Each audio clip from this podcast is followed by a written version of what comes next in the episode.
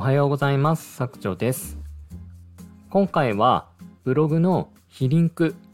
について、えー、お話をさせていただきたいと思います。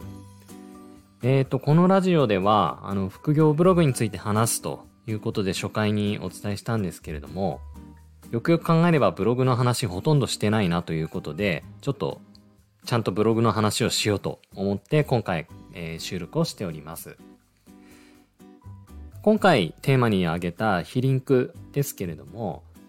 ブロガーの皆さんだったら非リンクについて、まあ、ほとんど知ってると思いますが、え、一応簡単にだけ説明させていただきます。えー、非リンクというのは他のブログとか他のウェブサイトから自分のブログを、まあ、簡単に言うと紹介してくれる、もらうということになります。えー、例えば、こちらのブログでこういうこと書いてあるので参考にしてください。っていう形で他のブログ、ウェブサイトから、ま、研究してもらうっていう形になりますね。えー、この非リンクという仕組みなんですけれども、まあ、Google があ検索順位を決める上で、え、ー、と、一応評価の対象にしてるっていうふうに言われておりまして、え、ー、と、元はというとですね、えー、論文効果というものを Google は取り入れたというふうに、えー、知られております。論文効果って何かと言いますと、まあ、いい論文は、あたくさんの人から引用される、言及される。まあ、それをですね、ブログ、まあ、ウェブサイトの評価に取り入れたということになります。で、まあ、この、えー、非リンクというものは、ブログを育てる上で、まあ、かなり重要だと僕は考えておりまして、まあ、一時期ですね、あの、その非リンクを得るために、まあ、いろんな施策を練ってですね、えー、かなりいろんなことを実行しました。で、あのー、非リンクの中では、まあ、自演リンクと言いまして、まあ自分でですね、えー、例えばプロフィールサイトとか作って、そこに自分のブログ URL を貼ることで、そのプロフィールサイトから自分のブログをこう、見た見かけ上言及されてる、まあ、非リンクを送っているっていうことができるので、まあ、あらゆる自演リンクを試したこともありますし、まあ、それをまとめたですね、えー、サイトのブログ記事これもですね、割と多くの方に評判を、評価をいただきました。だいたい自演リンクが50個ぐらいですかね。僕自身で調べて実際に登録して、えー、記事としてまとめたっていう形ですね。で、これを実行するとですね、えー、っと、まあ、ブログの評価を数値化したものにドメインパワーというものがあるんですけれども、まあ、数字が100に近づけば近づくほど、えっ、と、いろんな非リンクをもらって、まあ、ドメインの強さが強いというふうに評価されます。で、このドメインパワーが、まあ、当時1桁台だったのが、まあ、ボカンと30ちょっとぐらいまで伸びたという経験をしています。で、あのまあ、その記事については、一応概要欄に後で貼っておきますのでご覧いただきたいんですけれども、一応記事の最後にですね、あの注意点として、あくまでもやっぱ自演リンクですよという注意書きをしています。で、あの、やっぱり自演、自演リンクなので、あの、やがて Google さんの方にですね、えー、それを気づかれてって言い方が合ってるかわからないんですけれども、まあ、気づかれてですね、あの、リンクを外されて、ドメインパワーが少し下がったりという経験などもしております。で、やっぱりあの、そのままだと、あの、ただ見かけ上ドメインパワーという数字が強いだけで何も意味がないので、まあ僕はですね、ちゃんと非リンクを獲得するために、非リンク営業というものを一時期かなり力入れてやっておりました。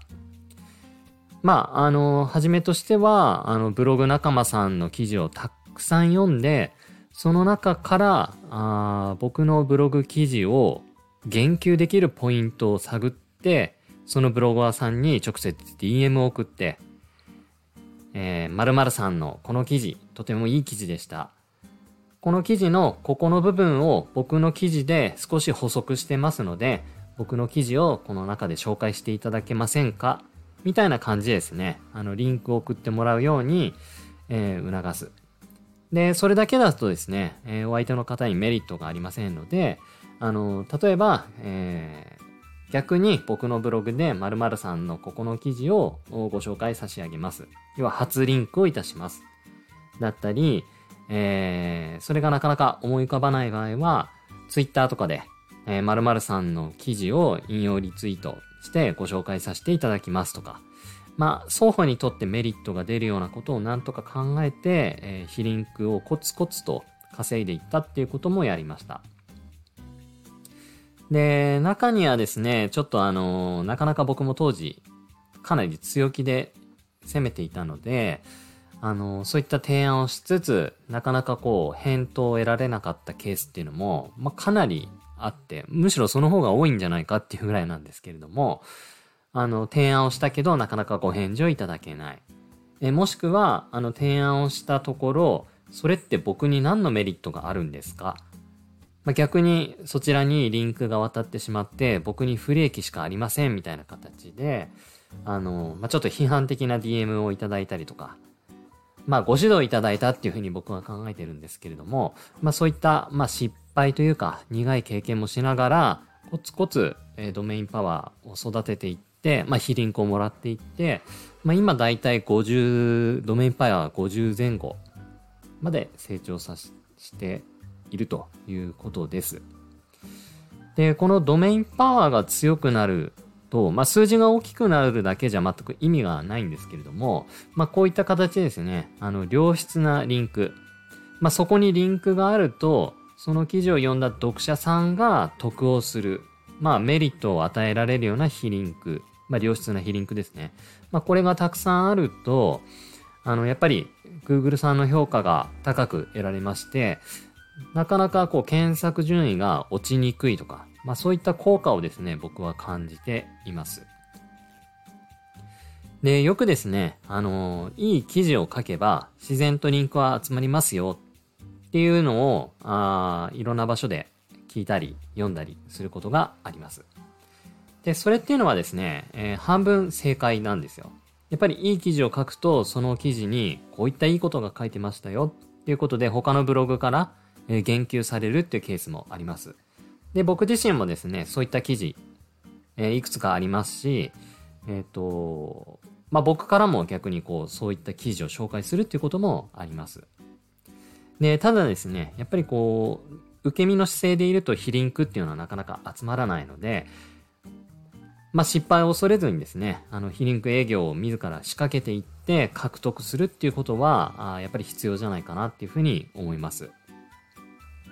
で、僕は、あの、当時ですね、まあそういう非リンク営業をコツコツコツコツ一つずつ積み上げて、まあ今があるというふうに考えておりますので、